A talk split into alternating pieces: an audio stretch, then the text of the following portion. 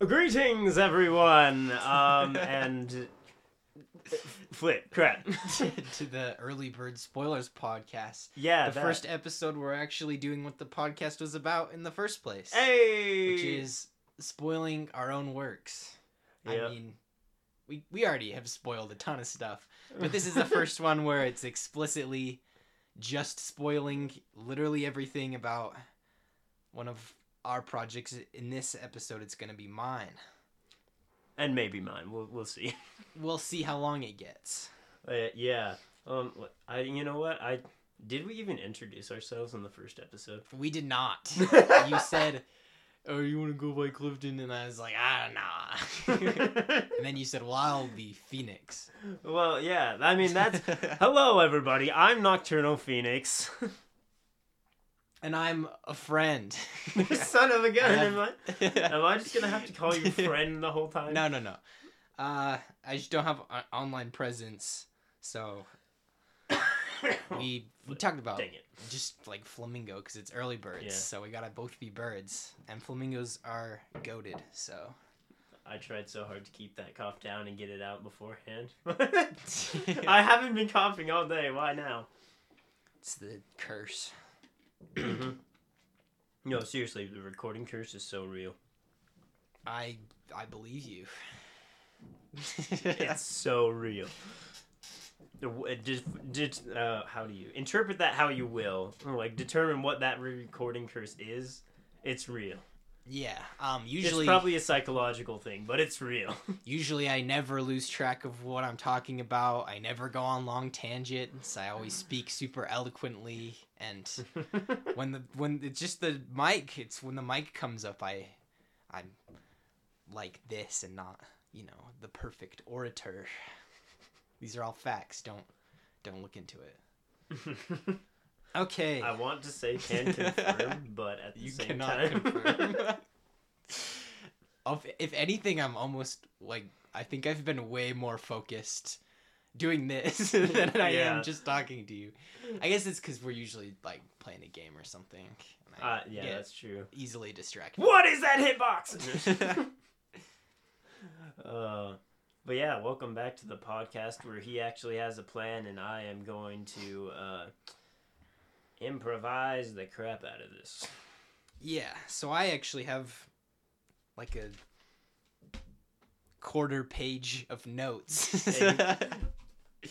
I guess this is like a quarter page.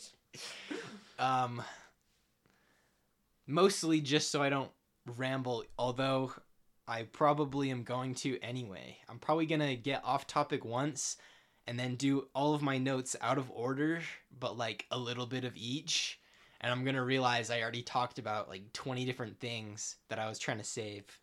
And so then it's just gonna be a mess from there. But, you know, life is messy. And that's why I'm just deciding to embrace the mess ahead of time. Okay. So something I've noticed is you seem to remember way more. you you seem to remember way more about like where you got ideas from and when you got the ideas from yes. because I always forget. And so I'm going to ask do you remember when I first started talking about this story, which is the only book I've ever finished and A um, draft of, anyway. a draft of? I've done a draft and a lot of work on a second draft, but I haven't finished the second draft. And it's I think two I think 3 will do it in terms of how many drafts I'm going to need. The second Really? one, yeah, the second one I've definitely fleshed out my ideas way better than they were in the first one. I've fleshed out the world more. Everything's kind of more cohesive. You changed like half the story from when you told me in the first draft. It's not half. It's like half of the important things got changed.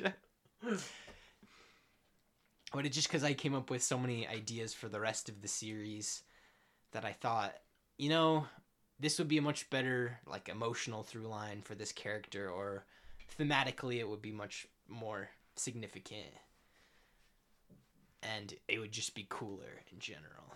It's my three main things. But if I remember back to our when did this all happen, it was 2019. I honestly can't give you a date. so- Okay. Man, I, I can remember the circumstances of when you told me, but I, I can't remember too. The, I can remember that time. much. Honestly, I I want to say it might have been like 2018. Really, that far back? Yeah, because let's think. Because I remember when you were telling me, I'm pretty sure it was summer, and I'm pretty sure I knew about that longer than right before I went on my mission. So Okay. Because I remember. I could be wrong.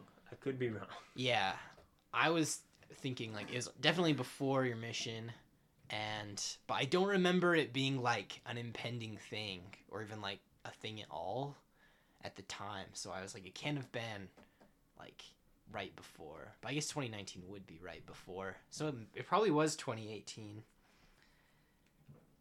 So late 2018, early 2019. I don't remember summer at all.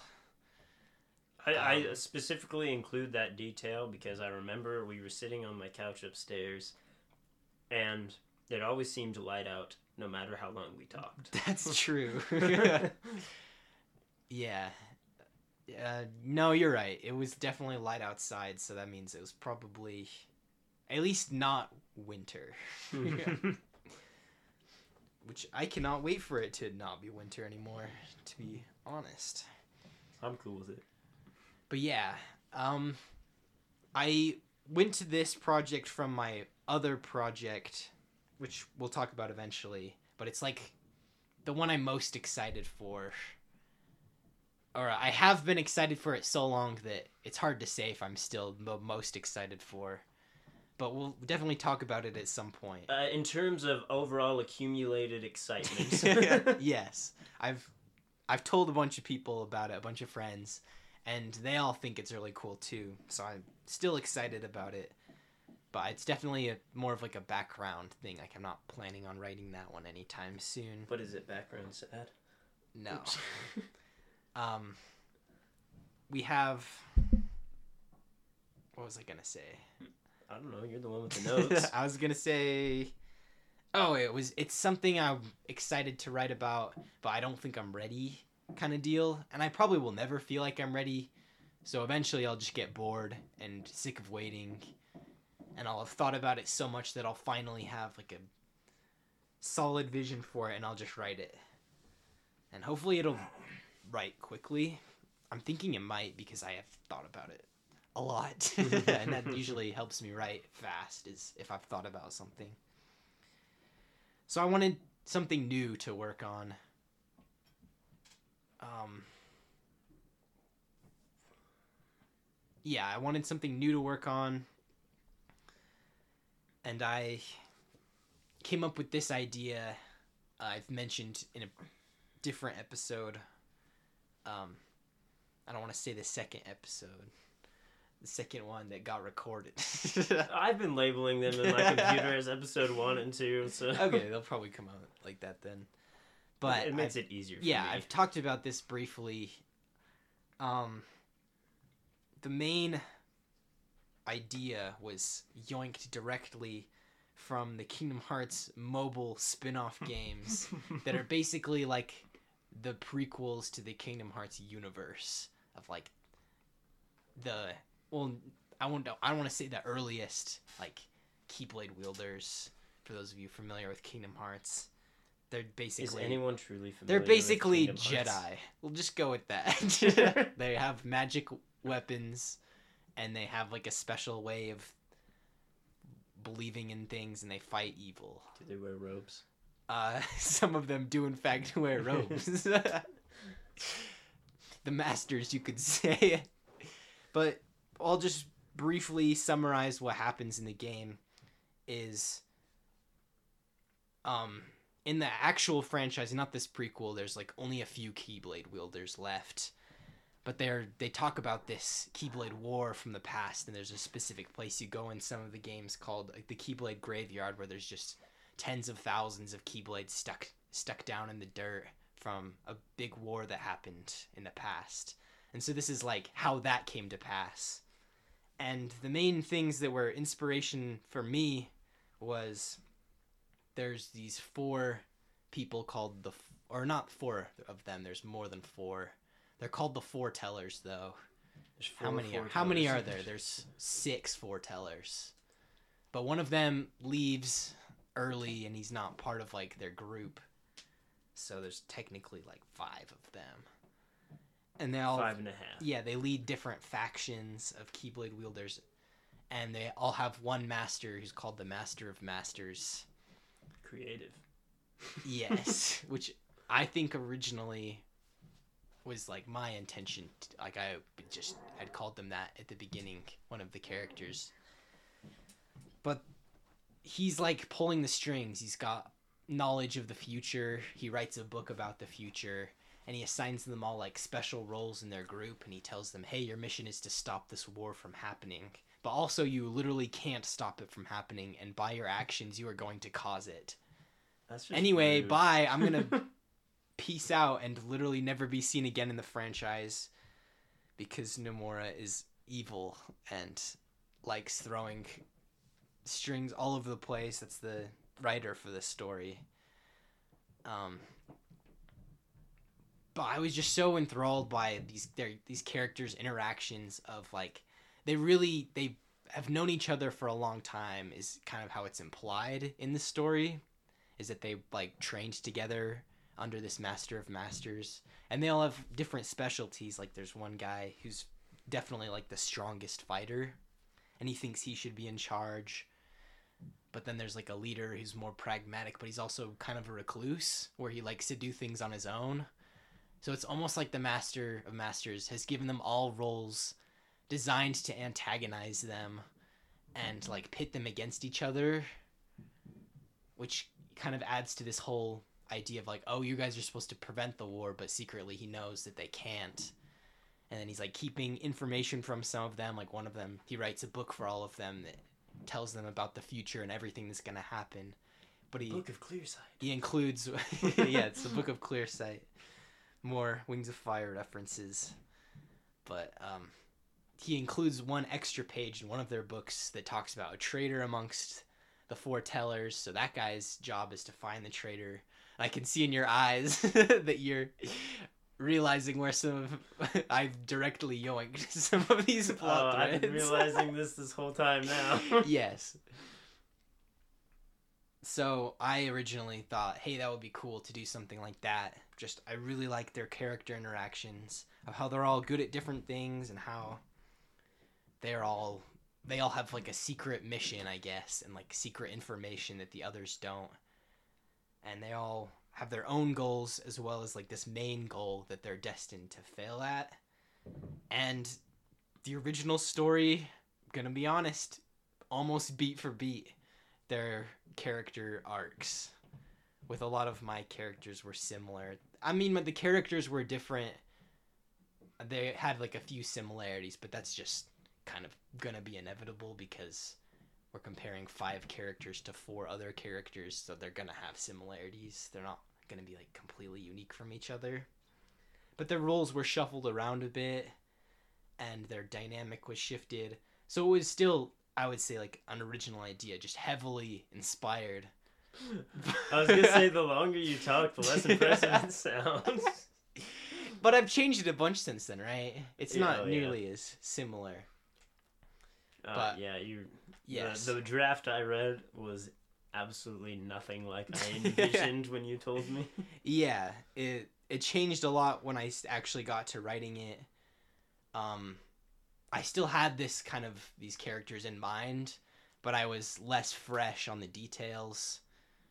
Uh, like I hadn't experienced the story firsthand as recently, so yeah, we're gonna get to we're gonna go through the characters now. I'm gonna talk about my master of masters. Um, Bobo. I literally can't remember his actual name. He has one. I, it starts I with an R. No. Wrong story. It starts with an R. He has a name, but I use it only a couple times because he goes by different names now. I don't think you've ever told me, so. He goes by Darius and Rillin, which is a name I use a lot because I think it's really cool. There's always like a Darius in every fantasy story I've ever conceived. At least it's I don't not know Jack. why. It's not Jack Jack Jackson or whatever. but he's the master of masters in this situation. Um, the appeal of the master of masters in Kingdom Hearts is that he's so unknowable. Like you don't know his motives. Is he good? Is he bad? He's like really funny. He's like got a good sense of humor. He's not like some mysterious wizard type as much as he's like like I guess like the Joker almost, but not really. That's a, no, never mind. Banish He's that, like that- banish that comparison from your mind. No, he's like that homeless guy you run into on the street that everyone just loves and just laughs with. He- he But you have is. no idea anything yeah, about he him. he. I don't even want to say he speaks in riddles. He's just weird, and he doesn't make a lot of sense. But he knows everything that's going on.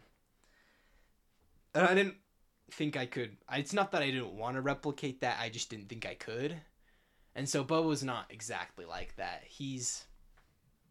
Um, we know a lot more about him than we do about the Master of Masters. Or obviously, I know more about him. I know more about him. but you now you're gonna know more about him. but his deal is he is immortal, and like thousands of years ago, he and his twin sister were living through the apocalypse. Essentially, there was this like demonic being that caused death just to everything around it. It brought plagues and sicknesses. Brugada. Yes, the Brugada. Um, well, that's what it, they called it. It has a different name. It's got everything's got multiple names, right? I don't even. I remember you telling me the original name, but I don't remember. I don't it either. I- It's these things are only included once. I have the name stored somewhere, but I don't have it off the top of my head, which it's not important. But the like magic, powerful you the what am I trying to say? The leaders, I guess, at the time were like, we need to take this thing out because it just keeps traveling around and like killing off all of our crops it's killing people like we can avoid it because it's slow but like it's causing damage to the land. And you know what who's gonna stop it? Like it doesn't stop ever it just keeps going and going and going. So we need to fight it somehow. So they found people who were resistant to the powers.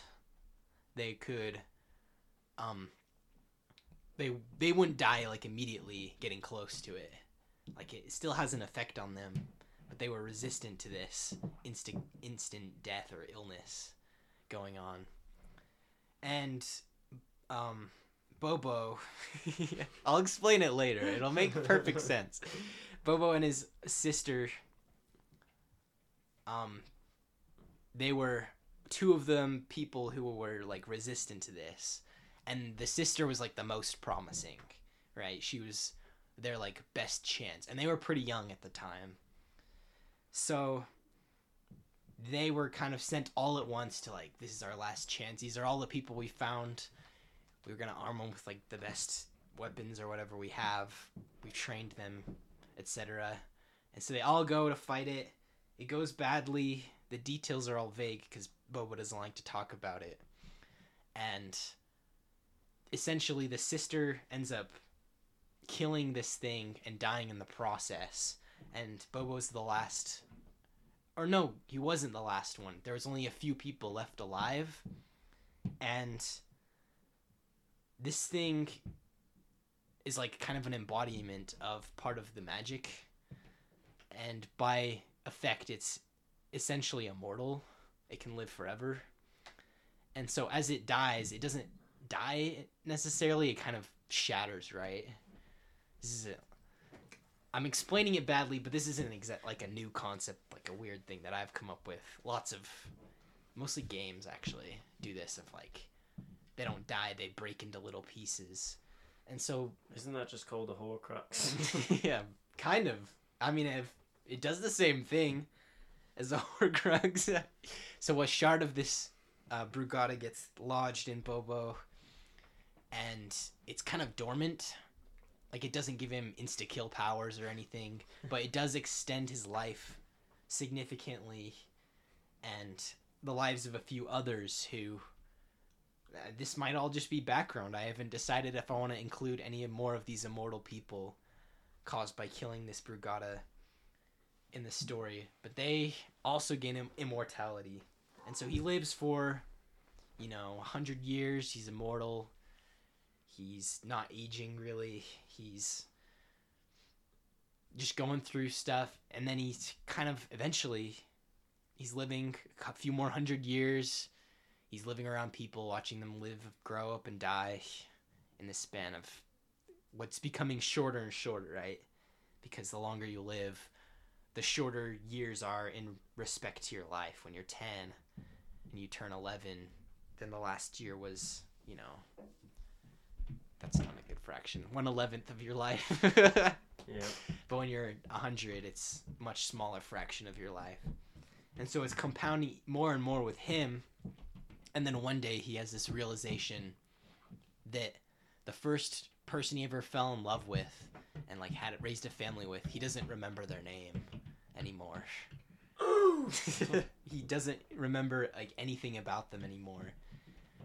And he's kind of been staying away from relationships for the past, you know, two, three hundred years. But he realizes that he's like not a human being anymore, really. He's kind of. He looks like one, he has the same physio- physiology and brain as one. He's just immortal, and he doesn't age, he doesn't get sick, really.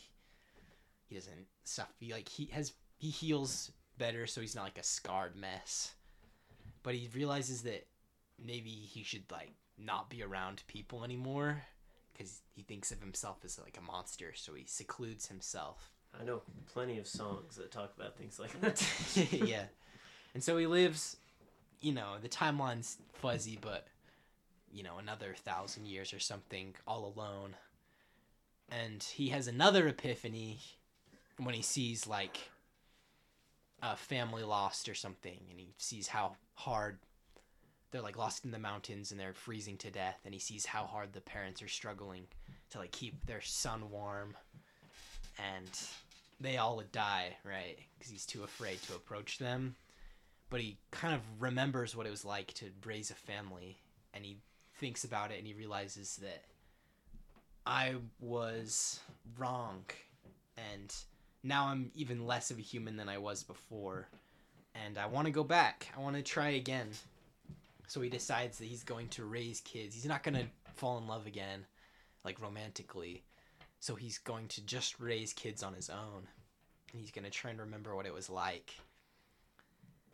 And actually, the first thing, I don't know if you remember, for the longest time, at the top of the Google Doc, there was like an italicized quote yeah. from him. That was the very first thing I ever wrote.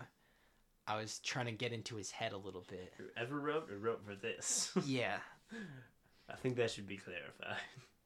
You never wrote your I name. had never written anything before it. For this book, yeah. The first thing I ever included.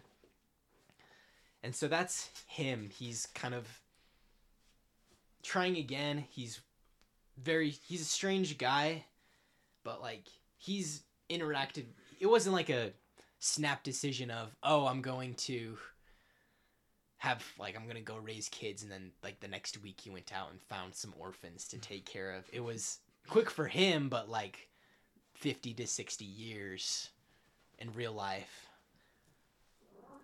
Of so he's slowly started integrating himself back with humanity. So he's weird, but he's like he's weird around his kids as like a parent, but not necessarily weird around people. Like he knows how to act. He knows like how to be presented as all these different things because he's lived all these different lives that he can pull from. So he knows how to be like a beggar and he knows how to be like a king, essentially. The whole spectrum. So he's very socially adept, but not like. He's still figuring it out again, is what I'm trying to say. So that's Bobo. But it, this story is not told from his perspective. It's told from the perspective of his kids um, he has four kids that he adopts through questionable methods. Some of them through very questionable methods. You've never told me how he gets them. like the most I have is that flashback you wrote of him meeting Cecily, and it's there's no context to it. It's just like, hey, little one. Yeah. Like, What's up?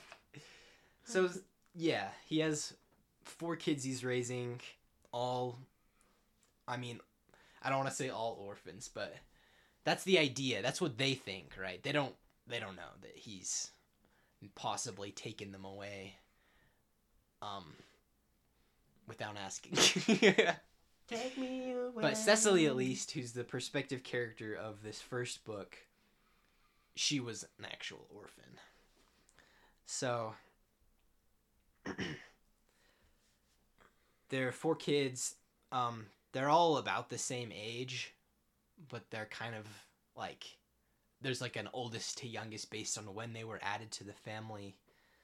In which case, the order would be Cecily is the oldest, then Annabelle, Selka, and then Orion at the end. And they're all fantasy names. So the first three are girls and the last one's a boy. yeah. Just in case you couldn't tell. So the first book is told from Cecily's perspective, and she is, um, how do you describe characters briefly? um, Cecily, how would you describe Cecily? she's that one. No, kidding. She is the stubborn, independent, True. um, do things my way kind of person. she is very my way or the highway.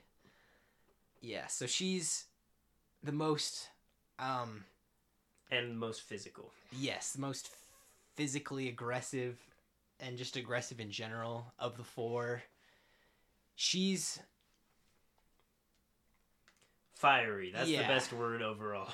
she does like doing her things her own way, but she doesn't necessarily force her ideals on others. She's very willing to just, you know, this is how I'm going to do it.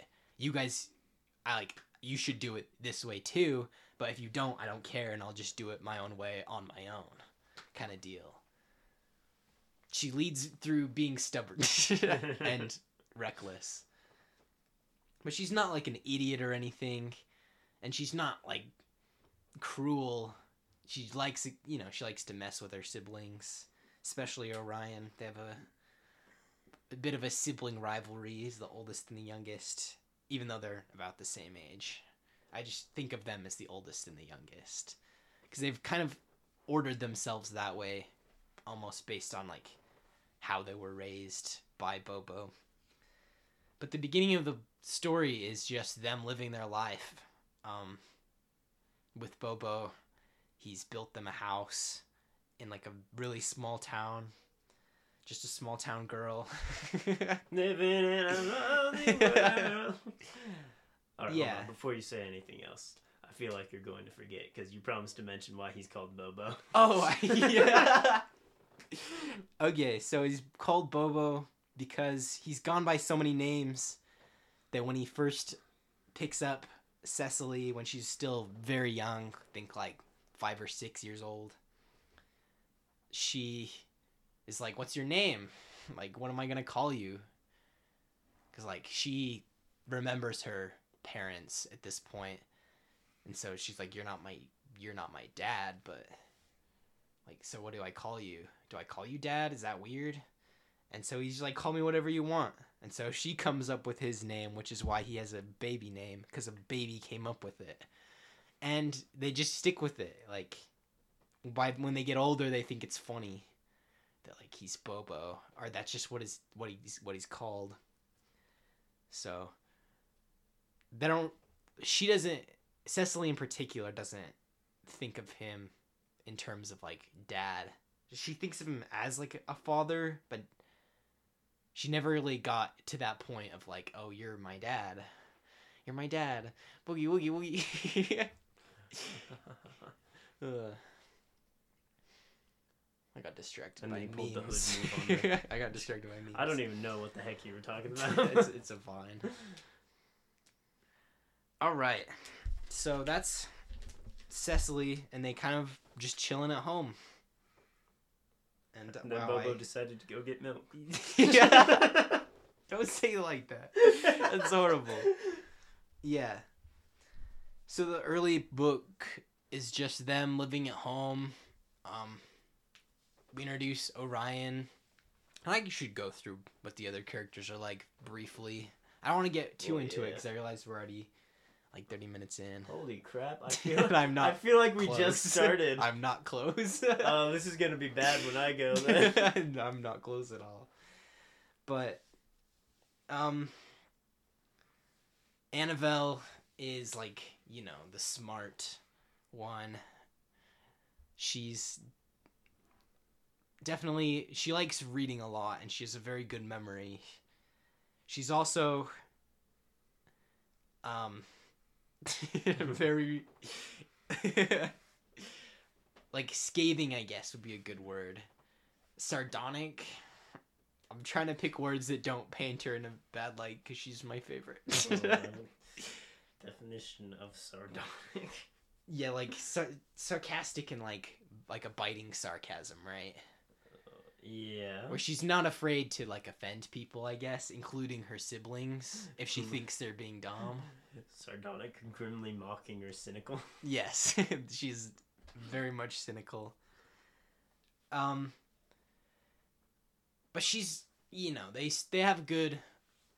They're they all love each other. I just really like writing.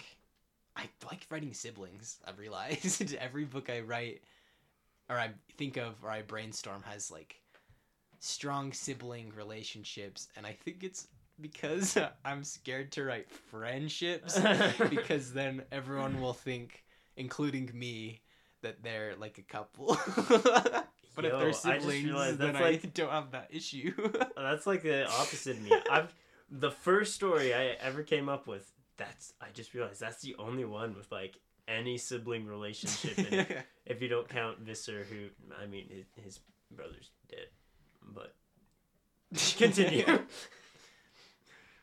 Yeah, so I have a fixation on family. Feel free to speculate about my personal life with my family in the comments. Give us interaction. Are they loving and wonderful or horrible and abusive? You decide. uh, Based I mean, I off think the fact puzzle, that I think the fact that I can make that joke makes it pretty obvious. anyway, uh, anyway, counter by the way. ding ding ding ding ding ding.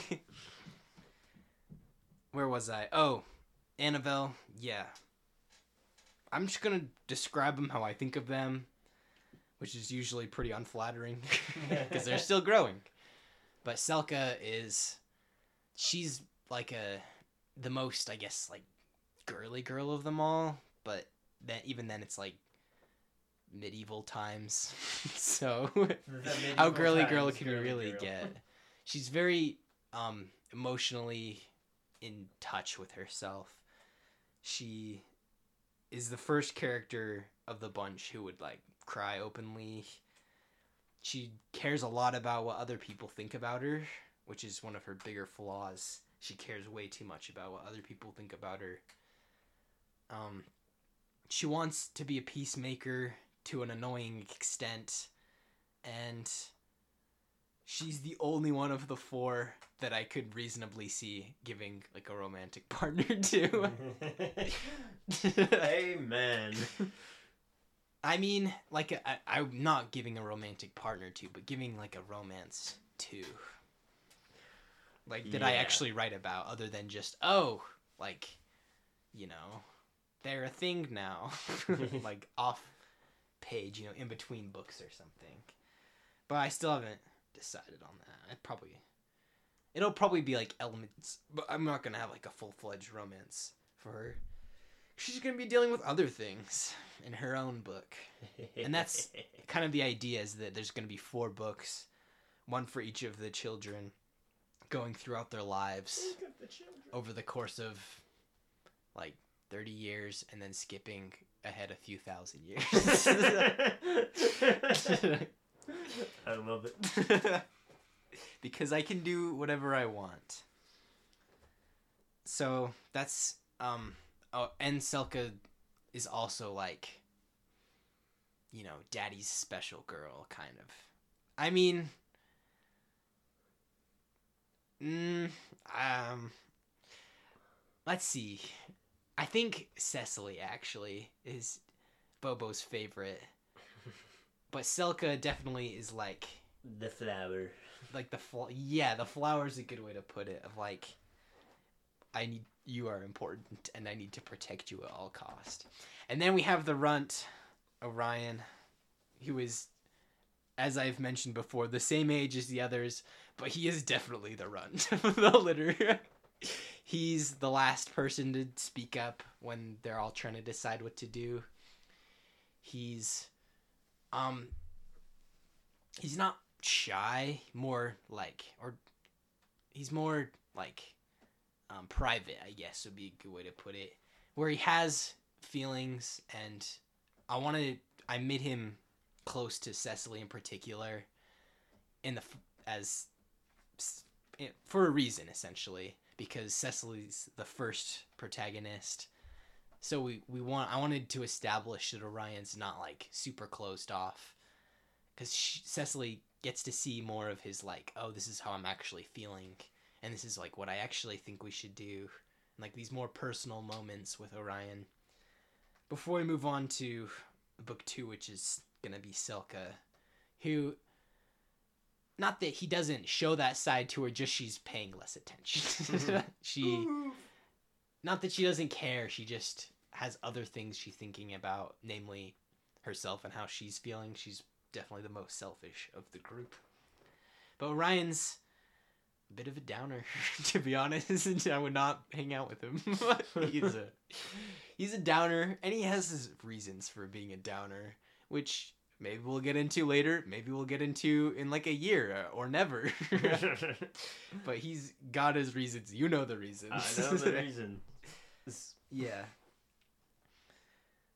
So originally, they all had their like special quests, right? Like we had the milk joke earlier, but they're living their happy lives, and Bobo has started having visions of the end of the world because newsflash the brugada the thing that killed everything from earlier that he that his sister killed uh, was just like a minion essentially to the greater forces of order in the universe which I'm gonna get into later because I really love how it got implemented because I my science brain is so happy that I got to have some weird science justification. But essentially, order is like the peacekeeper of the universe as a whole, and it's portrayed as a giant serpent. Think of you uh, you think giant and you're not thinking giant enough. Think his eyeballs are the size of stars. He's very big and very powerful. And you know, in like the what's the word? Eldritch, is that the word? the the like Cthulhu stuff. Yeah. yeah, Eldritch. Basically that level of power and w- universe control where he is unstoppable within the story. He is not you can't stop him. He's ageless. He's in charge of maintaining the entire universe, which he does through the help of thousands of minions, and one of those was the Brugada. And he sent it to the planet, which we'll get into later why, but basically it's as a way to like control it, right? He wants to keep order in the universe. There's a magic system that can corrupt in a way that is the exact opposite of order. It causes chaos. yeah. we love chaos on the early early bird spoilers podcast. Big fans of chaos. But essentially, it was just a minion, and you know, it's kind of unprecedented for one of these minions to get killed in the way that it did. So he's like, okay, well, I'm gonna send another one that's like older and more powerful, essentially. So he sends another one, and they have like this sibling bond. Oh wait, oh I'm doing it wrong because I changed it recently, where he sent them both at the same time. Oh, okay. Both of these minions. Yep, you you've already lost me.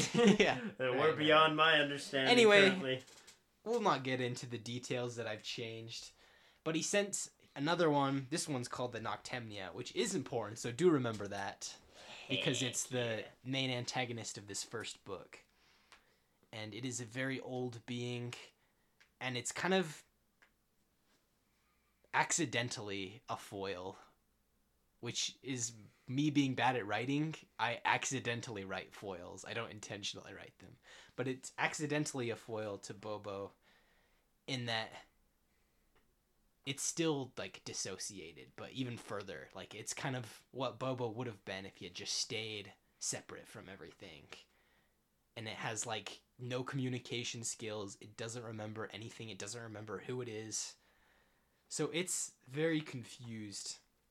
But by it being back in action, kind of, um, the Brugada piece of it in Bobo is kind of reacting to that and like giving him these nightmares about the world ending. And so he's freaked out by that and he goes to get the milk and he leaves his children. They're like how old were they? They're like 14 I was like, I want to say like thirteen. yeah, 13, 14. They're still really young. Um, more socially acceptable in this culture to leave your children for a long period period of time. I mean, it's still messed up, obviously, and they think it's messed up, and the people in the town think it's messed up. But they're able to take care of themselves because they've been farming and hunting with him since they were younger, so they can take care of themselves, and they've got help from the townsfolk because it's a small community and they all really like Bobo because he's very charismatic and also rich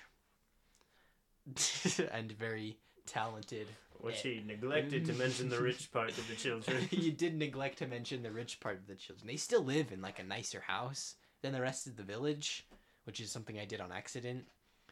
But it's mostly just because Bobo's like a master woodsman and he doesn't have to worry about like how long does it take to make a house. He can just spend 5 years building a house and it's fine. It doesn't matter to him at all cuz he's immortal. In case you forgot. Um,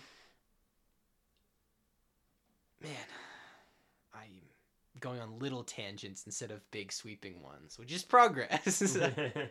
but I space where I was. Where was I? he, he, Bobo went to get the milk. He went to get the milk, so he leaves them, and they're thinking. Um, he kind of leaves, and he there's like this emotional moment where he leaves, and he's like, "Hey, I'm gonna be back soon. Like, don't worry, I won't be gone for long." But they're still kids, so they're all crying. And he tells Cecily in particular, like, "Hey, I'm gonna be gone. I'll be back, you know, within the year, but you're in charge while I'm gone." Is essentially what he says. And she takes it to heart and he's gone. He's gone for a year he's gone for two years he's gone for three years he's gone for uh-oh it's been like six years. And they're still living at home they're just doing their thing. Um they're started like working kind of in the town more and like branching off you know they've gone to different towns and um, Selka has gotten news that oh this might we've heard about this person doing these cool things in the east or whatever, and hey maybe it's Bobo, like maybe we should go find him, and Cecily's kind of stub obviously she's stubborn, so she's not gonna let go of. He said he's gonna come back, so he's gonna come back. Like what's not go all off go all all looking for him across the country um when he's just gonna come back like what if he comes back and we're not here you know? Like he would be crushed. And so she's very stubborn about it and the others kind of are avoiding talking to her about it and they all decide hey we're gonna go out and look for him on their own because like we're adults now we can go look for him. So they all get up and oh I forgot. They're they talk to her about it, and she's like, "I'm gonna stay. You guys go, and I'm gonna stay," because she's stubborn like that. And that night, their house burns down, and we get to see how cool Cecily is because she's so cool. she punches through the roof of their house. Obviously, it's not like a modern roof, but she still punches through the roof, and then she chops a hole through the wall because she's cool. I love her. She's awesome. Why can't I be that awesome? but anyway, she well, ends up your house on fire first, for starters. she ends up saving Selka and by proxy Orion as well. And they all get out relatively unscathed. Orion's the most injured. And she kind of uses this as like her come to come to Jesus moment of like, okay, we do need to leave. And so they all leave and then the story kind of kicks up from there. It's them trying to find Bobo. He's gone off on this adventure. And I mean, we've already gone so far. I'm, Yeah, I'm just saying, I'm thinking I just keep up the details. No, I'm saying this is the perfect spot to just omit a lot. this is the perfect spot to omit a lot. But should I omit a lot? I still need to talk about Tate. I haven't even mentioned Tate. yeah, I know. So, spoilers. There's not just one perspective character in this book. Um, I didn't want it to have it be that. I wanted it to feel a little bigger, right? I wanted it to be a little bit epic, you know. I wouldn't say it's quite epic fantasy. Um, it's got a lot of familiar tropes. It doesn't do a lot of original things, like super original stuff, like super original There is no Fantasy races. anymore. you know, you know, like you don't have to learn about the world really. You can kind of infer a lot of things. So I wouldn't call it epic, but I did want it to have a bit more of that scope. So I came up with four other characters. And here's going back to the original idea I had of the original inspiration of Kingdom Hearts. It was going to be these four were going to be trained by Bobo, who's this immortal guy, so he knows a lot, and they're going to become masters. And then they're all going to, in turn, have their own apprentices. Right. Mhm. I think I mentioned that to you Yeah. originally. And it's very much gone away from that. Honestly, only only Selka still has like a master apprentice relationship with her, the person she shares the book with, but even then it's more of like a mother-daughter relationship because Selka's team the team mom essentially. She's definitely a soccer mom. Definitely a soccer mom. She, but the other character in this story is Tate, who is a member of a family that's like a dynasty family of hunters. That's the weirdest way I've ever formed a sentence. Think like Duck Dynasty.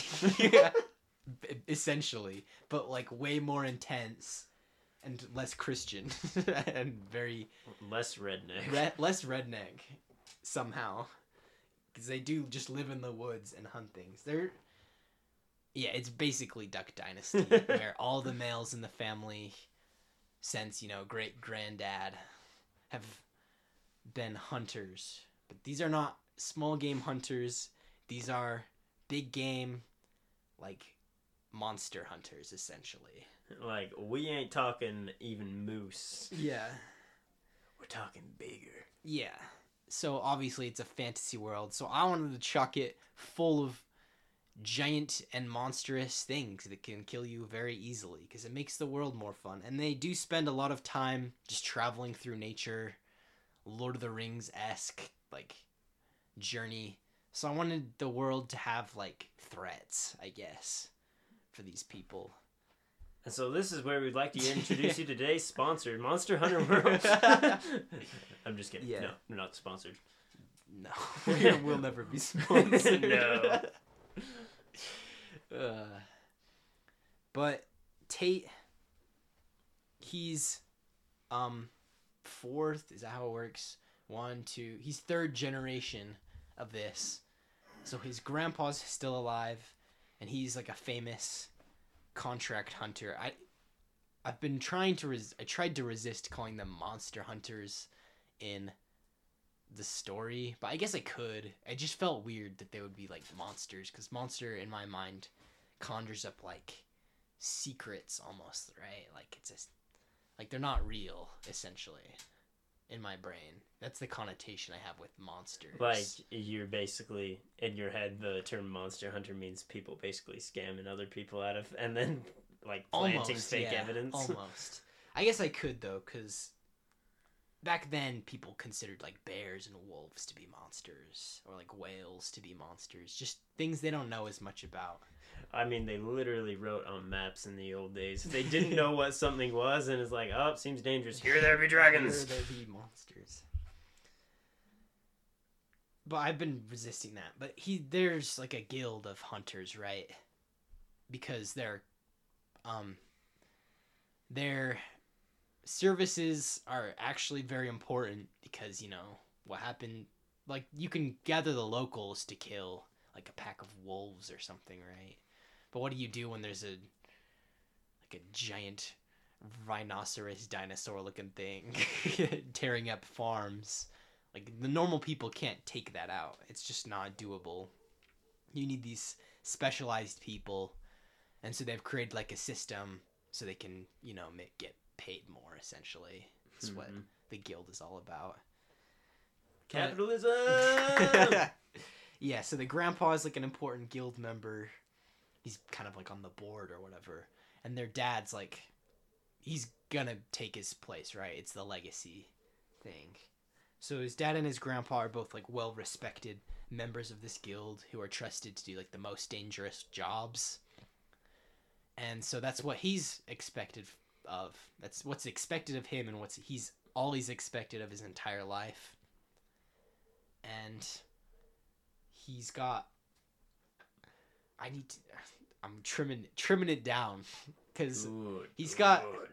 you know how much I talked about Cecily. He's got about an equal number of chapters, but I'm gonna trim down because his stuff is all family drama. Um, his grandpa's a monster. He's the real monster. He's like the worst kind of person, right? He's so obsessed with his legacy. He's abusive to his grandchildren and his and his child, his only child, their dad. I would literally dare compare him to Umbridge. Yep, he's that level of like awful, Scummy. scummy. Uh, he physically abuses them as children because they're not good enough, and he verbally abuses them, which It- leaves longer lasting trauma than the physical abuse. Like, if you read this and you don't hate him, you need to see a therapist. yeah. So Tate has a younger brother, like a couple years younger. Obviously, he's also part of the legacy. He's also part of the dynasty, so they often are training together. Tate's older, so he's just generally like gonna be better. But because of this, like the younger brothers had to work extra hard to catch up, so they're almost equal in a lot of ways. Tate's like stronger and faster, but his younger brother is more skilled. Why am I spacing on his younger brother's name? Seth. Seth. Yes. Oh man, my own story. it's been a while. I'm having to remind It's you been about a the while details. since I've worked on this. But yeah, so his younger brother Seth. So they have a good relationship as kids. Grandpa comes in and is like pits them against each other essentially. He has his own personal training session with them where the dad knows what's going to happen, right? It's implied that the dad knows, but he chickens out because he's afraid of his own father, their grandfather. And so he just lets him have his way with these two kids, training them brutally and pitting them against each other as like, oh, only one of you can carry on the dynasty and the other one's going to be like worthless, right? No, you. And so they that kind of sours their relationship and it culminates when their mother dies because it's a Disney movie apparently. and their dad's obviously going through a hard time. She was like the one shield he had from work, which he realizes now that he actually hates being a hunter, their dad. He realizes that he only ever did it because he was afraid and he was good at it. It was like the only thing he was good at.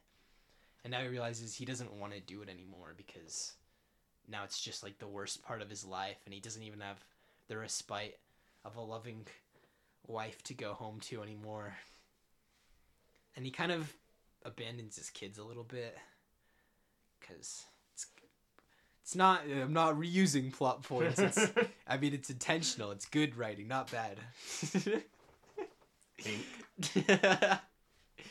it's a a comparison between the two not just me being Parallel. it's a parallelism Parallelogram. Yeah. but- so the dad is going through going through it emotionally and the grandfather's like comes over because his dad was supposed to do like this big difficult mission that only a few of the hunters can do right? So it's very important that he meets and does this thing right? Or he's gonna be out. And the sons especially the younger son seth he's got a bone to pick with the grandfather obviously. They both do but seth is much angrier than tate is as a individual. So he's got a lot to prove and he goes out on his own. And so the dad's like, hey, Tate, he's not going to be able to do this on his own. Go bring him back.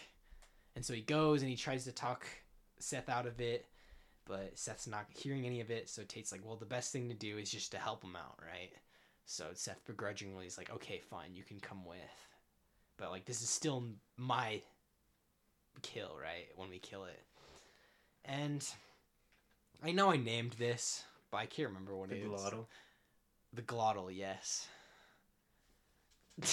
Why do you remember every name that I come up with? I'm so bad at naming things. That's why I forget them. But it's basically what I was describing earlier a giant rhinoceros with like a shovel instead of a horn on its face. And it's very big. Like it pushes down trees big. And it's been messing with a village lately. And so they're gonna go stop that. And they go and they're fighting it, and things go badly, because of course they do. And Seth gets severely injured, gets like launched across the clearing, and ha- breaks his spine on a rock. So he's You know, your usual kind of day. completely incapacitated. He's his legs don't work anymore, like ever again. So um, Tate has to fight it on his own, and he manages to kill it by tricking it over a cliff, and it gets like speared on rocks below. And so we, they they managed to kill it, but obviously the cost was very big. And they had a bad relationship before, but now Seth realizes that like what their grandpa said is true about him not ever becoming anything anymore because like how is he supposed to hunt if he can't walk kind of deal? And so he's super depressed. They go back and seth kind of hates tate now. And so tate takes it on himself. He's like the families can't handle this right? They can't handle mom dying. Now there's so much hatred between us. So he just leaves and he goes to join the guild to like make a name for himself and the grandfather's speaking at the guild because he's like one of the heads of the guild. And he's like you know what? Screw that. I'm not becoming part of your stupid guild. So he like makes a big scene and he calls out the grandfather for being awful to his family. And he has a one-on-one confrontation afterwards with the grandfather where he's like i'm gonna become like he's kind of he doesn't say like oh i'm gonna never hunt. I'm never gonna be like you kind of deal. I wanted to try something different of he's like i'm gonna play your game so hard that you're gonna hate me for it. So his plan is I want to be the very best, like no one ever was. he's gonna get his inner ash ketchum on and he's gonna become so great that if anyone ever talks about the grandfather it'll only be in respect to oh that was it was tate's grandfather right that's who it was and he's gonna stain his legacy he's gonna erase his grandfather's legacy by dissociating from his grandfather but also by becoming the greatest hunter to ever do it you know and so he goes off on his own and without guild support, he basically is living paycheck to paycheck, working way too hard, trying to make a name for himself, but he can't. He doesn't have the bargaining power of the guild, right? Like he doesn't have the trustworthiness of them, so he goes to a local magistrate and he's like, "Hey, I'll deal with your monster problem," and they're like, "Oh, cool, but why are you coming us to directly? Why are you not?" bargaining through the guild? And he has to be like oh i'm not in the guild. And they're like why are you not in the guild? And so he's got to do jobs for less. He's got to do more jobs to just make it. And he's not really trying to like carve out a life at this point. He's trying to make a name for himself so he's taking on increasingly dangerous jobs he's kind of wrecking himself and he hears tales on the wind of something called the Noctemnia. and he thinks, wow, this thing wipes out entire villages.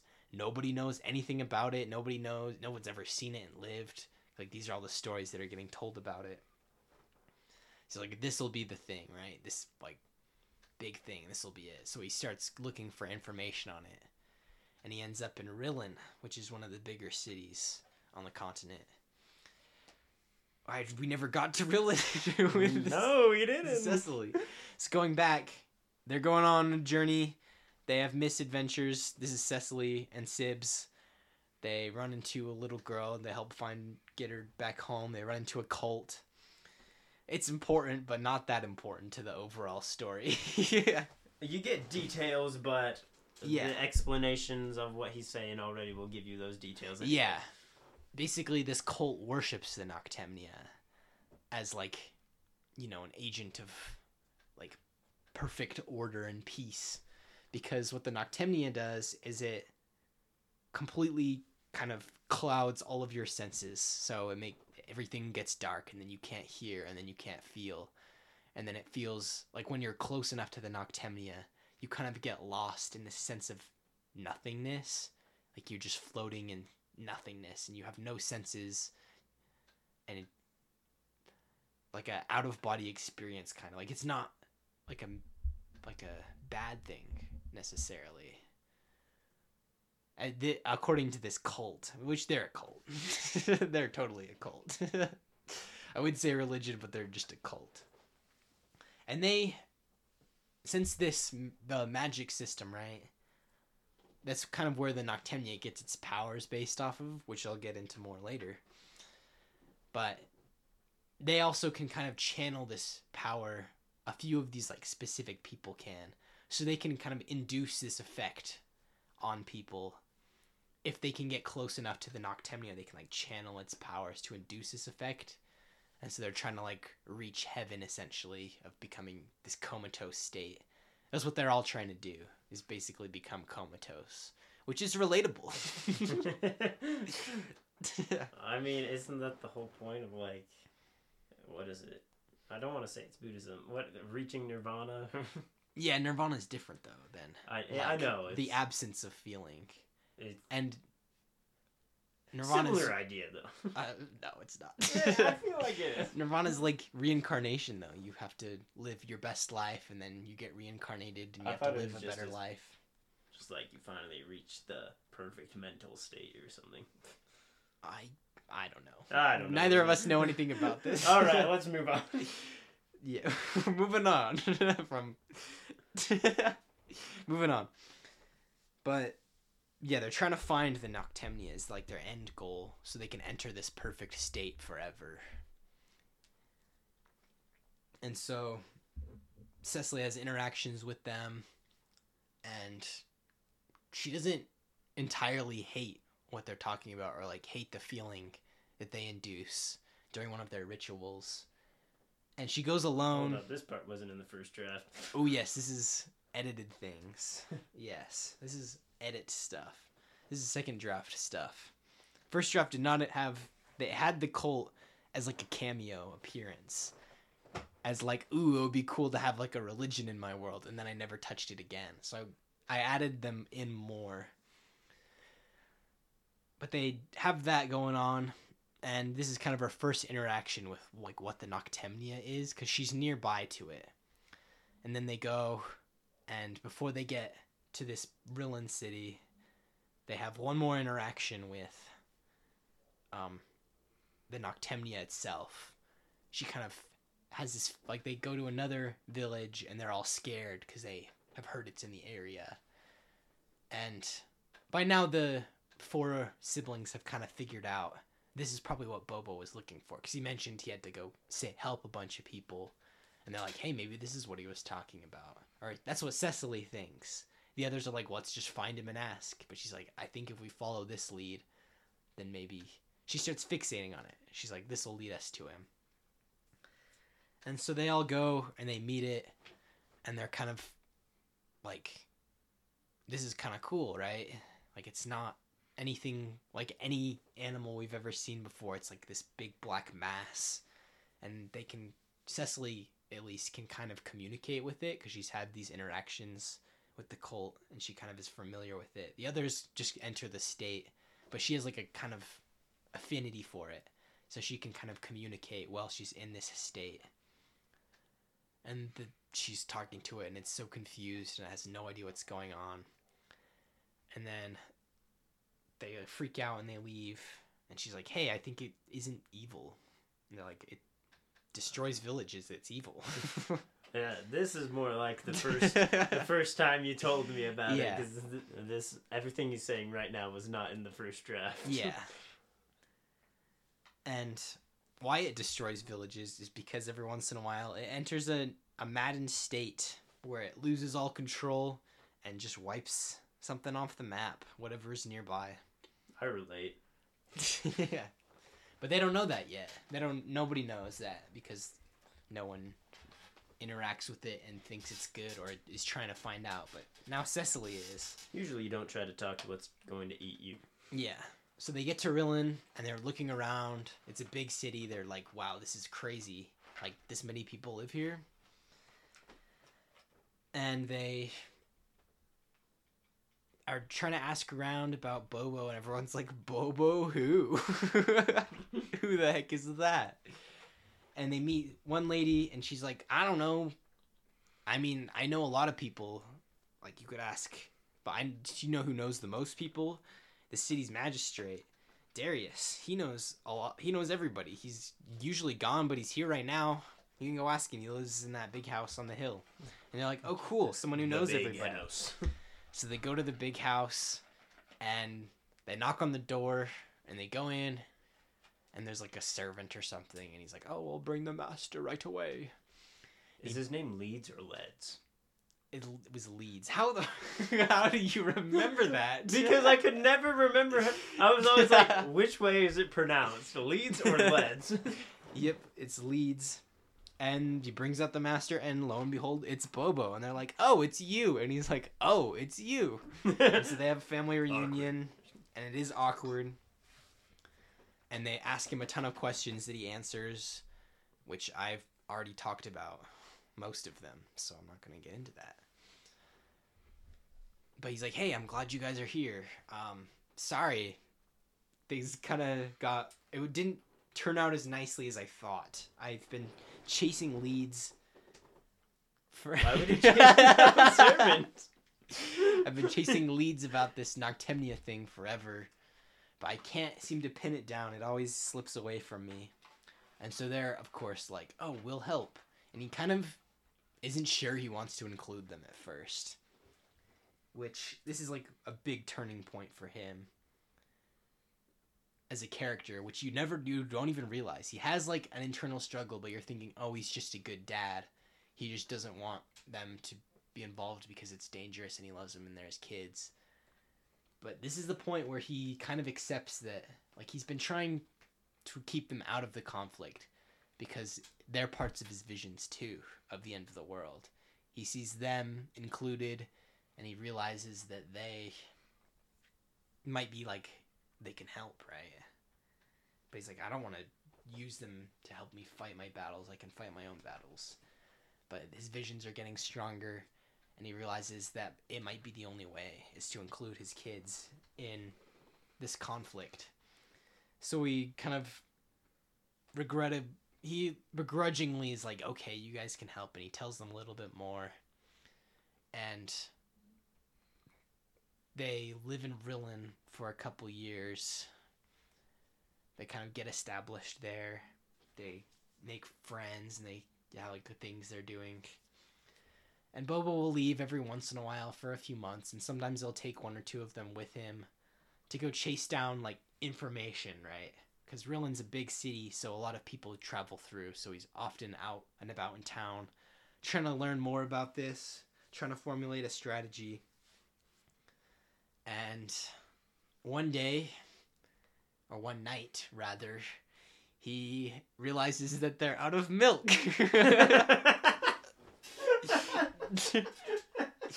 and this is another um, old part of the story that has been i'm thinking it's just gonna go bye-bye essentially of their midnight visits. Right. So in kingdom hearts the foretellers all are given like one-on-one they all have one-on-one talks with the master of masters before he leaves where he says hey this is your job in the crew. Like you're the leader or you're the second in command or you're like the judge when people have conflict or you're trying to find the traitor. Or oh, there was one more role. Oh one of them is like you're gonna pick up the pieces after the end of the world. And then there's Oh, the sixth new. then there's a sixth one that i said there was five and then there's the sixth one whose his job is to be like the eyes right this is completely unimportant but i think it's a cool world building thing that kingdom hearts does where the master of masters his keyblade has an eyeball in it as like part of its design and he tells this last apprentice hey this is my eye put on the keyblade. Like it's my actual eyeball. And so i'm going to give you this blade and you're going to kind of be like a passive observer to this whole conflict. Because the only reason he knows everything that happened is because he saw it all with his eyeball so he has to have his apprentice go and be a passive observer of the whole conflict. It's kind of like a circular where you know he's seen the conflict and there's like a funny line where the apprentice is like well how will i know that i succeeded? And he's like well i already know you succeeded because i already wrote this book about the future. So we know that for a fact that you succeeded in your mission of observing everything. And i just thought that was a cool bit of world building that i included as an extra tangent to the current tangent i was but on he basically created a bootstrap paradox.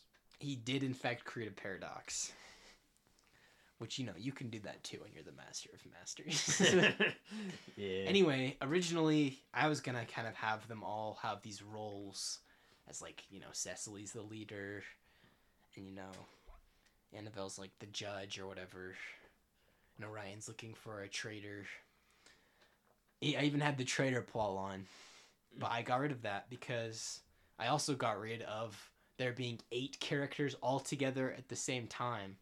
They all have like their partner character right? But by the time the second book rolls around, Cecily and Tate are kind of doing their own thing. And so instead of all eight characters being at the same time or even in being in the same millennium, they're all spread out to be included in the part of the character, the um, sibling whose life they are corresponding to, right? So instead of there being eight characters, which I thought would be easier to include like a traitor if there's eight characters. Now there's only five in the first book and only four in the second book. So I got rid of the traitor thing and it was just ripped straight from Kingdom Hearts. but I also got I think I'm just not gonna get I'm gonna get rid of their roles. I think they're still gonna have midnight visits and I think he's still gonna tell Cecily like, hey, you're the leader, right? Because that's part Still of her gonna tell that's Orion? part of her arc, and definitely still going to tell Orion. oh, that poor boy. He is not happy, not having a good time. But essentially, he visits them all in the middle of the night, talks to them like, "Hey, I'm gonna go, and I'm not gonna be back." Like this time, he tells them, "I'm not gonna be back, so you guys are gonna have to come find me again." But I know you can do it. Thumbs up. I'm a good dad. Leaves them in the middle of the night. The next day, they all talk about it, and they're all kind of like talking about what he said to them during the night or not. Because I still like that idea of them keeping secrets from each other. Obviously, Orion's keeping his Mhm. secret, just like we're keeping the secret of what his secret is. Ooh. That'll be spoiled later. That'll be spoiled later. I definitely went off track of my notes. I, I noticed you hadn't touched that paper the entire time. Kobe. Dang it. Joke's on you. It's full anyway. Uh, anyway, notes. We're, we're off track. But he leaves. They have another conflict of like, oh, you know, what are we gonna do and how are we gonna do it? This time, though, they have more of a consensus because obviously they're gonna do what he said. So they're gonna go out and find him. Again, it's like, why didn't he just take us with him, kind of? And it's because he's horrible. this is the answer to that. But they're kind of gearing up to leave, and Cecily meets Tate, and they both realize, kind of just through chatting, that they're both after this Noctemnia, and they might have information they can share with each other.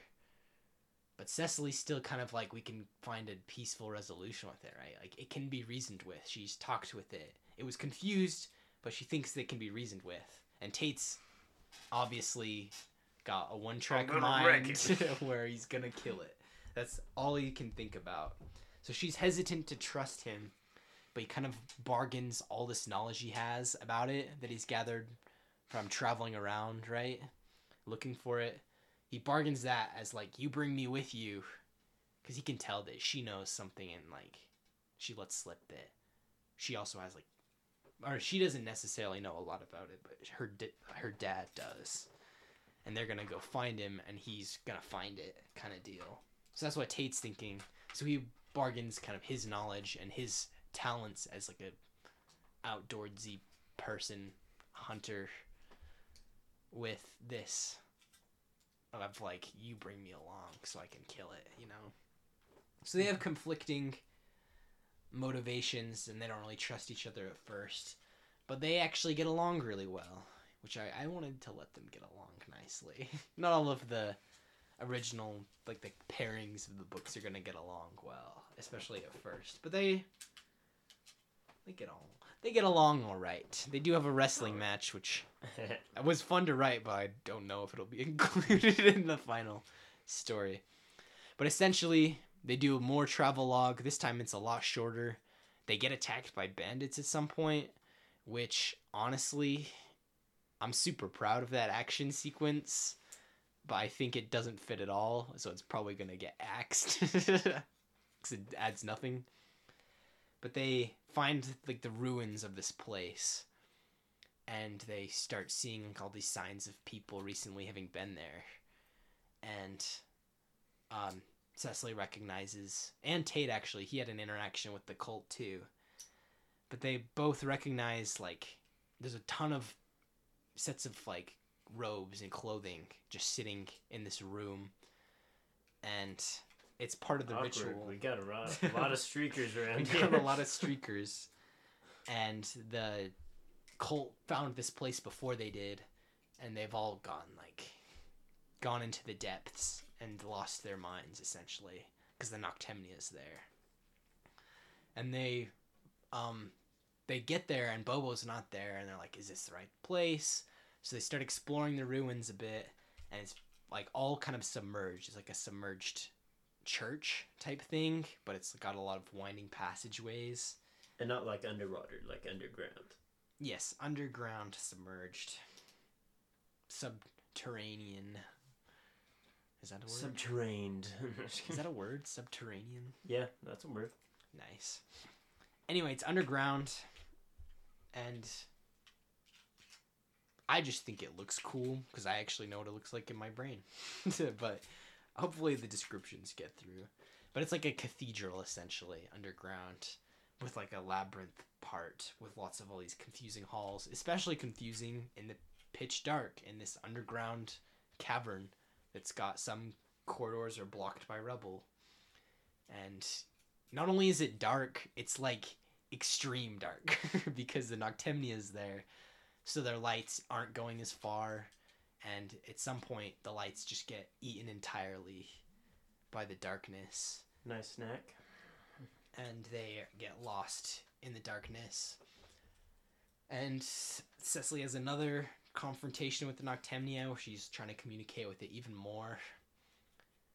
And they get out, and then finally Bobo shows up. He was already there. He was also exploring the tunnel separate from them, and he's like the most distant he's ever been. They're like trying to talk to him. Cecily's trying to talk to him, and he's like refusing to explain anything to her. He's just like, we just need to kill it. That's all. And he won't listen to anything she says.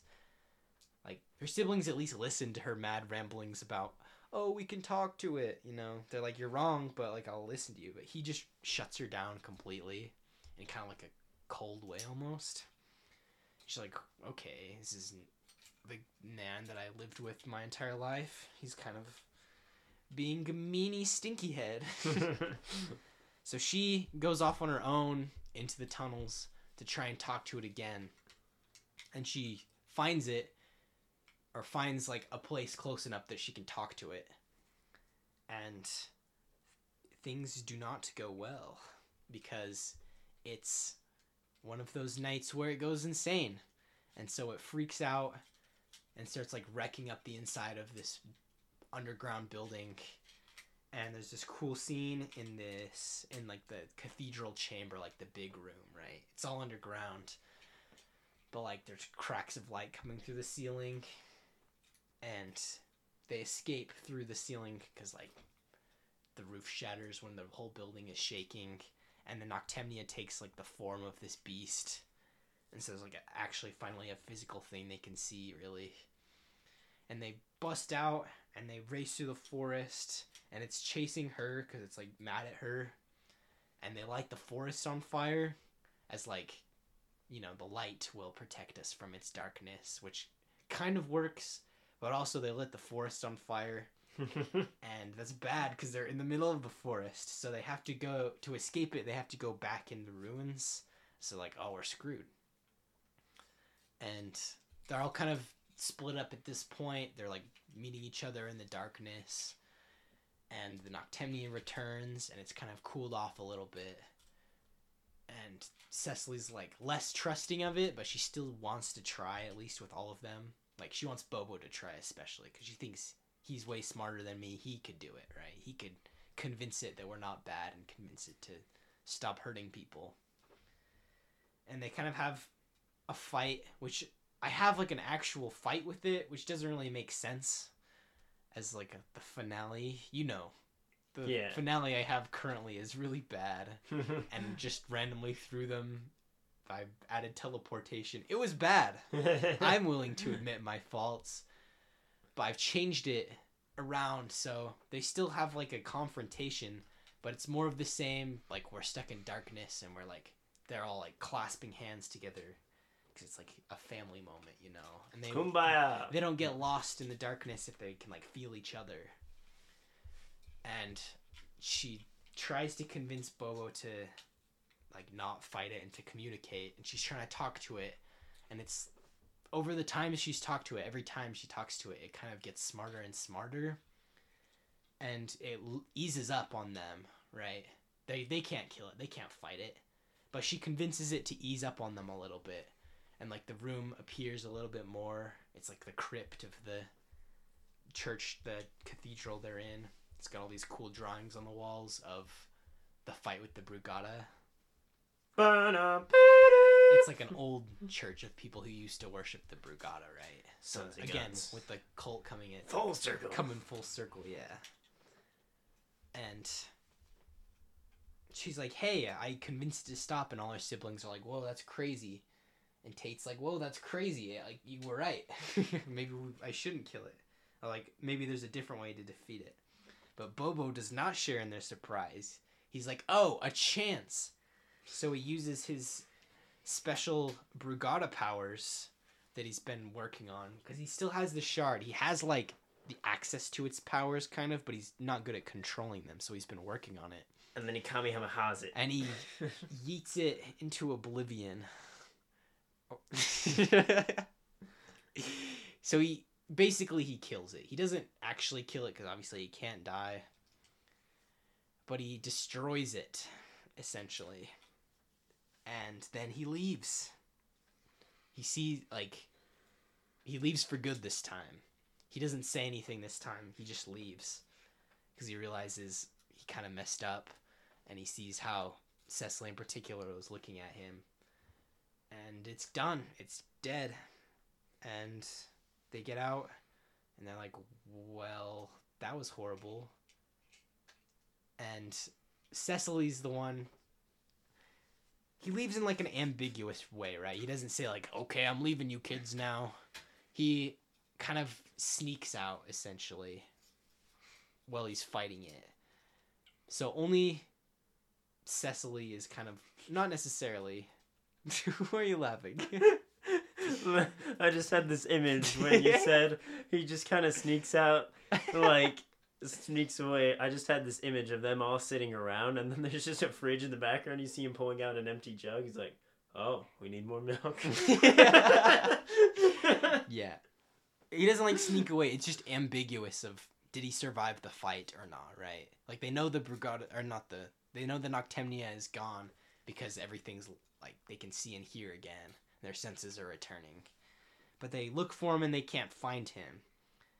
And Cecily's kind of finally given up. She's like, okay, he's keeps leaving, right? Like he's not dead. Like he can't she doesn't believe for a second that he died. Which she kind of wants them to think. And she just kind of accepts that she's done with him. And the others aren't as willing to accept that. And that's kind of the end of the book is they have an argument about him. And she kind of at the time she sort of lets them think that she got convinced. Like she's like, he left us again. Like what stop looking for him. We don't need him anymore. Kind of deal. She's learned to accept it. She's kind of been treated poor unfairly. They've all been treated unfairly by who was supposed to be their father figure. And Tate's kind of on her side. He was always kind of like this guy's a tool, but he never voiced it because they would always all vehemently defend. Oh no, Bob was great. You just don't know him very well. But Tate's always been like, no, no. This guy's not a very good dad. Yeah, like I had a good dad, but Like, how Like, much milk do you go through? how much milk can one man drink? So he, um, she's kind of they get in a big argument about it. Particularly her and Selka get in a big argument, and Orion's secretly on her side because he already knows that Bobo's a huge tool. he knows already. Um, and he's we got it. He's got it the worst from their dad. But she kind of is like, okay, well, we'll keep looking for him, but I don't think we're gonna find him. And then the book ends, and they obviously don't find him. And in the next book, you know, Cecily's kind of doubled down on her, like I'm done looking for him, kind of thing. I'm gonna start doing my own thing. So she and Tate go off and do their own thing, which mainly is helping to spread Tate's legacy and build him up as like the hunter, right? She kind of is like, well, I'm not gonna, I can't stick around with you guys if you're just gonna keep looking for him, you know. I'm gonna stick with the man, the myth, the legend. Oh my gosh. Just looking at the waveforms. Oh man, I spiked that sound right there. Uh, but obviously, like this is the first. It's kind of, I don't want to toot my own horn too much, but it's been implied that this is gonna happen at some point, where they're gonna stop giving in to Cecily's demands of like, I'm gonna do my thing, and you guys are gonna do it too, or I guess this is goodbye. And they finally say, well, this is goodbye then, because I'm not.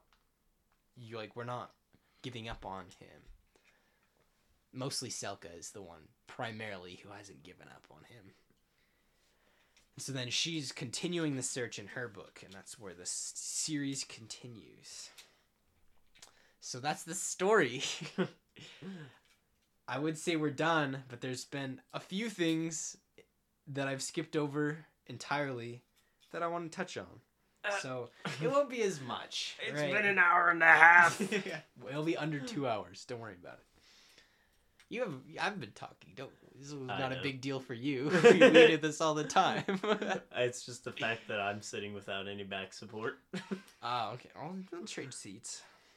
I I offered. I know you I did. offered. I didn't think it was gonna take this long. Though.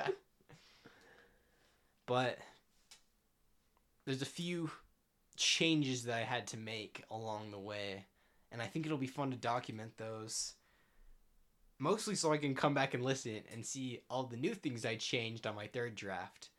But the biggest things I changed were I always intended there to be magic in the book. Like obviously the Noctemnia and the Brugada are using magic. Like we would say it's magic, right? And I included a few parts of the story that were supposed to be solved with magic. Once I came up with a cool magic system to include, I just never had one, and I spent a lot of time thinking about it, and I couldn't come up with a good one. And so I just wrote the whole book without magic in it at all, and I didn't Yeah, even. I didn't even realize until I was almost done. I was like, this was supposed to have magic in it, and so I left it for a few months. And one day I was working working at UPS, carton boxes, and I had like the largest epiphany of my life. I had so many good ideas that shift, and I had a 10 minute break. So I grabbed my phone.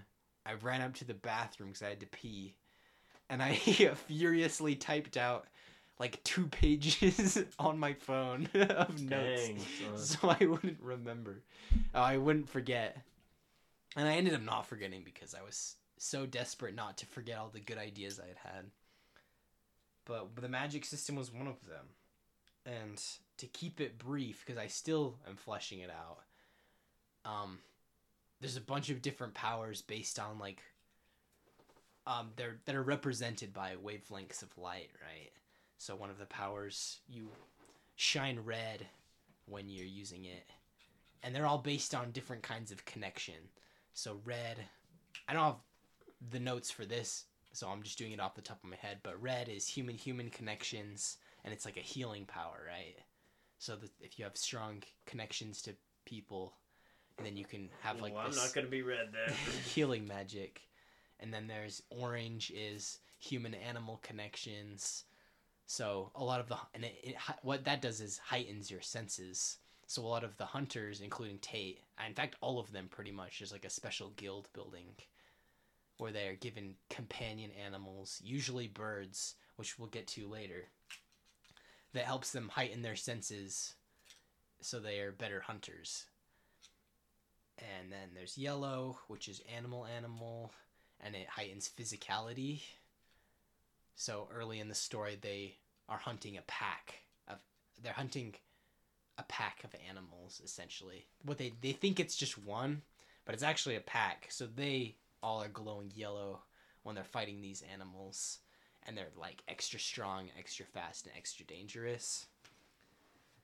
And then there's green, which is human plant connections, which gives them basically like they're they have they can help the plants grow faster and they can like talk to plants. And you they they can talk to animals if they have the human animal connection.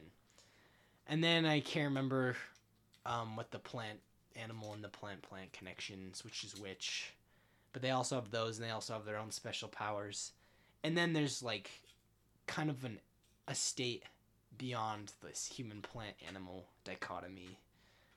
Or not a trichotomy where i just define it as like an elder i guess but it's just where a being gets old enough that it kind of becomes all three. So you, they can kind of pick and choose which power they use which is pretty cool i think. But as you move closer like the shorter wavelengths you know in a rainbow violet's shorter wavelength blah blah blah blah blah science. Gamma.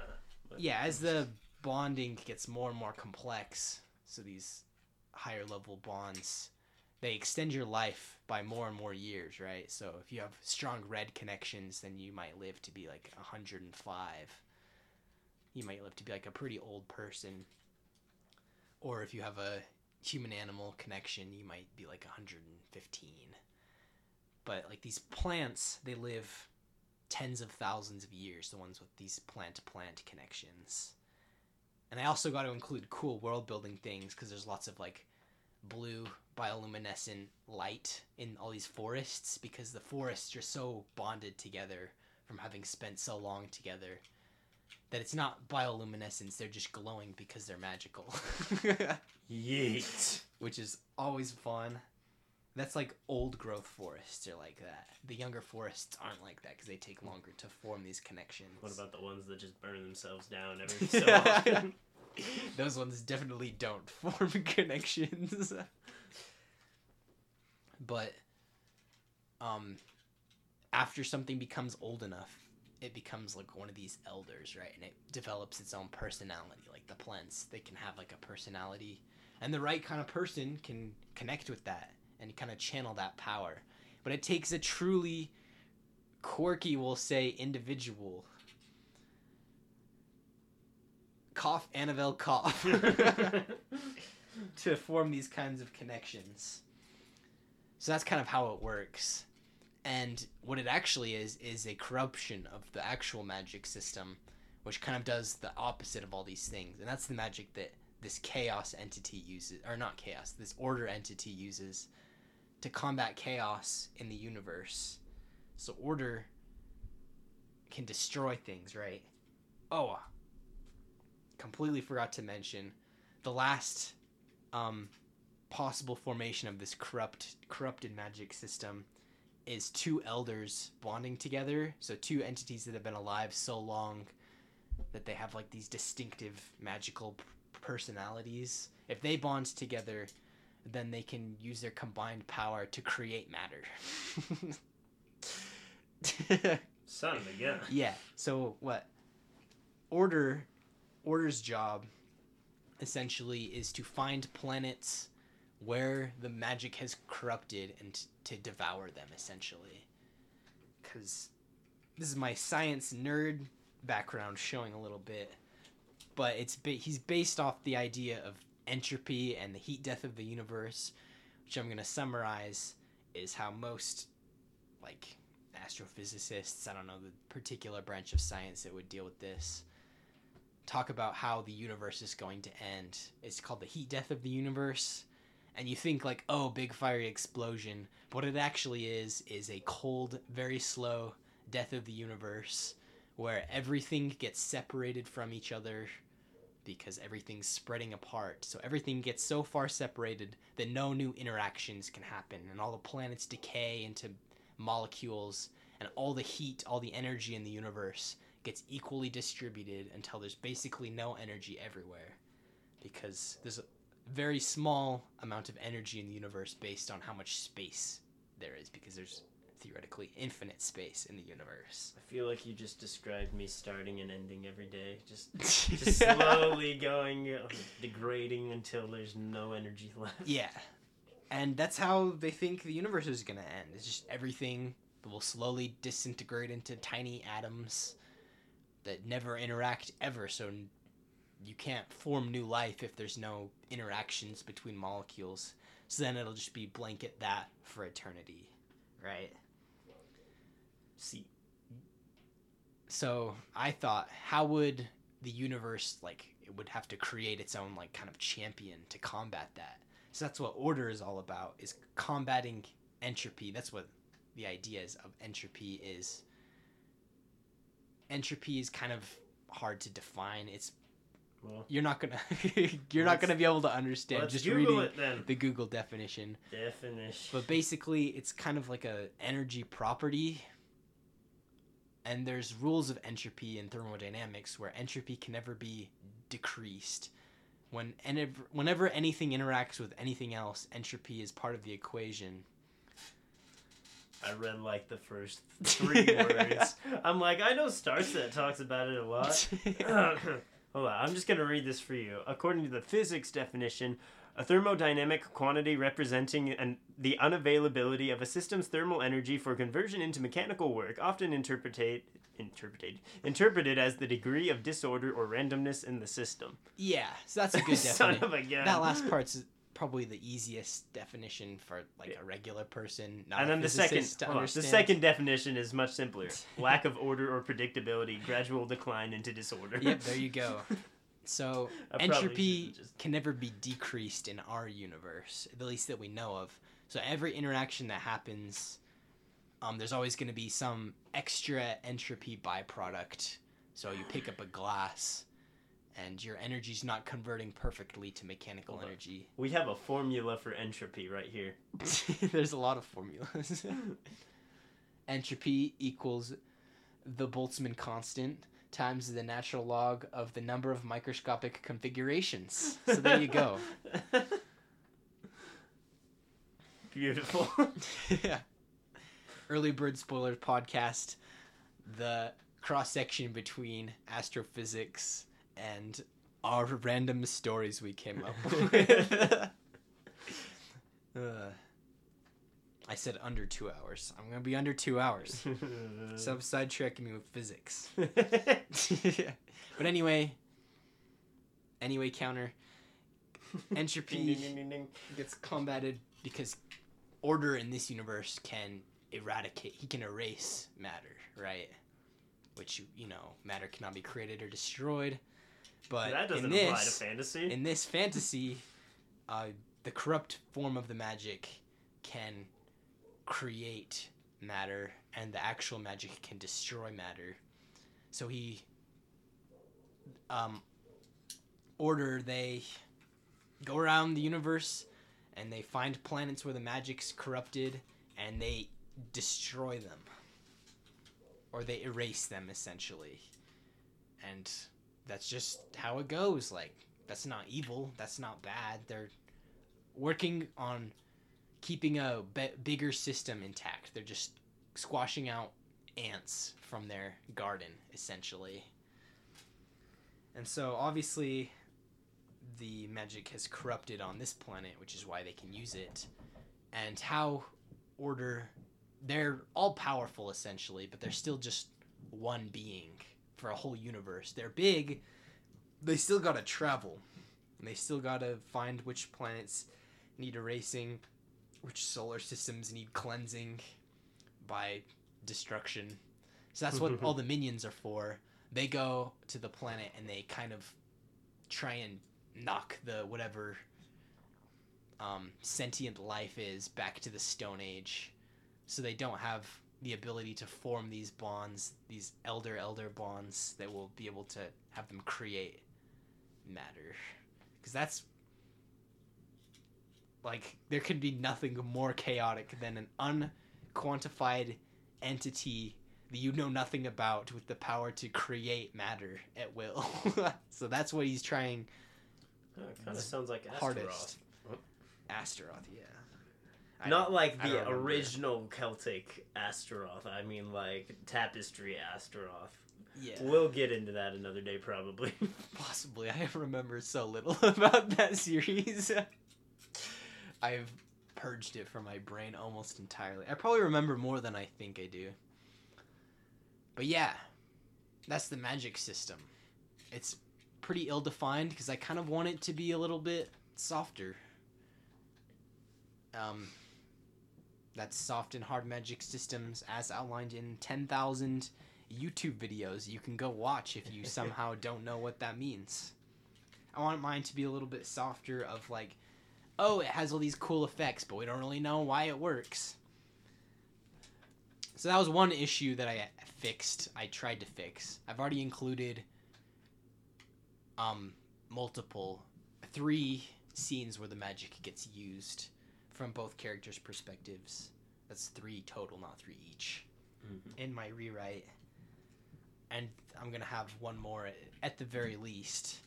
And the other big issue was my world building was so boring. I Bring it. always want I I just want interesting world for things to happen. And on my first write, I think it was just to keep things simple, but I completely ignored everything and I wrote the most bland and generic fantasy world possible where every town is like a nice little German town with thatched roofs, and they travel across open plains or through pine forests like it's a Lord of the Rings montage.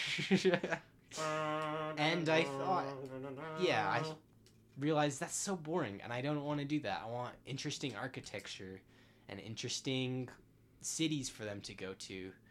So I started the first thing I did was I drew that picture of Rillen which to describe it, I just threw a bunch of different building styles for architecture together. Like it's got these, you know, like a Asian, Eastern Asian, Southeast Asian style roofing, but then it's got columns too, like Roman columns. And I, you know, that's not definite. I just wanted something interesting. But the city itself of Rillen was originally just supposed to be big medieval city, but now I've made it into like these big rings that are like walled rings that are terraced up higher and higher. And there's like a big tree. There was always a big tree in the city, but it's like its defining feature is this giant blackened tree that's like been petrified essentially. That was part of the conflict with the Brugada all those years ago. It got like petrified when it was killed. But the tree, it's petrified, but it's still growing. It always is growing. So it's very big by now. And I'm like, hey, this city's way cooler. What else can I do to the world? So I didn't. Even, I honestly, I didn't even want to try every anything like too crazy. So I thought I like the parts where they're in forests more. So I'm just gonna have the whole world be kind of covered in trees. Isn't like most of the world is covered in trees. There aren't many of these like plains. There aren't as many as I was originally imagining and then I thought, hey, I'll make each forest they go through like unique. It'll be this one will be kind of like a like a quaking quakies forest, Quakies. quaky quaking aspen. That's what they're called. Oh. They're just called quakies where I live though. So where you live too. I've record. never heard anyone. You've never heard someone call them Quakies. quakies. No. Oh, but they're They just call them aspens if they ever refer to it. Yeah, they're just um, thinner trees, so in forests with them, like you can actually see through stuff. But then there's like you know, the the um, old growth forest, like I was talking about before, where you can't see everything and all the trees are thicker, and it's a glowing and it's super dark because the canopy is super thick. But it's glowing. Yeah, and then there's another forest with all these young trees that are gray, and they're like the air is dusty, and they're super flammable, and they the tr- forest burns down frequently By design. by design. Fun world building's fun, and so I just tried to introduce way more unique set places for things to happen, and I think I did a good job. And that's it. that's all I got. oh wow! An hour, forty-seven minutes, and forty-two seconds later. if I had stayed focused and followed my notes, it probably would have been like 20 minutes shorter. But you know, it's not a big deal. All right, now who's ready for the nightmare that's gonna be next episode? Yeah. That that means it's gonna be me, and I'm not like him. I I don't write notes. I am going to go completely off memory, and it's gonna be even better because I have not recounted the story I'm gonna tell for who knows how long yeah. in any amount of detail. it's been you've done it at least twice for me. I am literally probably going to make up so many things as I retell it this next time. Oh man, I was trying to include you a little bit, but I don't think I did. It's it was alright. basically just me talking. So, I'm to leave the floor to you for the next episode. Unless you want unless you want me to talk. no, no, no. You wait right now or Oh yeah, well, I mean, we definitely should make it a different episode. yeah, you know what I mean. All right. Anyway, that was um the ones the one who does not die. I was about to say, you ever gonna drop the title? The title, yes. I think I said it at the beginning. Uh, one more fun fact Hmm. about the title. I suck at titles, and I just threw that in there as like a kind of a descriptor mostly of like this is what this story is, so I could find it in Google Docs easier. And I never thought it would be the actual title, but since it's been the title so long, I've gotten used to it. And honestly, with the changes I've made, it just makes way more sense. That that's what the title would be. So I think it's gonna stay. Cool. It's kind of feels corny to me, but everything I write feels corny to me. So it'll, it's probably fine. the one who does not die. That's my one book I've actually written. The second book I ever attempted to write, and I'm gonna write the second one if I meet my current plans. If I want to write a book a year, then currently it, I've planned to write it not this year but next year. The second one. So fun stuff. And then I guess next episode, uh, you get to look forward to the War for Venadria. The War for Venadria. I have mentioned before, but the first time this was told to me, it took over six hours. So buckle in. oh, it, I I promise it will not take that long this time. I I literally will not be able to recall the amount of detail I put into that first explanation. Like I said, this is the first story I ever came up with, and it has been literal years since I've told it to someone. So, uh, yeah. Hopefully, we'll just include the most important parts. Hopefully. All right. Anyway, yeah, we, we gotta end this. Like, this is literally already almost twice the length of the other episodes.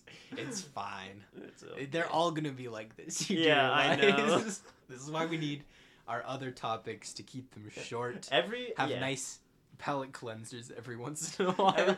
Then maybe that's what we should do. It's like we have, I uh, uh, barring the first two episodes, it's like you go, I go, we have an intermission. You go, I go, we have an intermission. intermission. We do need an intermission. All right. Yeah. All right. Well, thank you everybody for listening. There's no one who's made it this far. There's not a single person. oh yeah. If you're here, then wake up. okay. Um. Yeah. Okay. I'm gonna stop before we uh, cause more damage. All right. Uh. Good. Goodbye, everybody. Where the flip is my mouse? Okay. Peace out.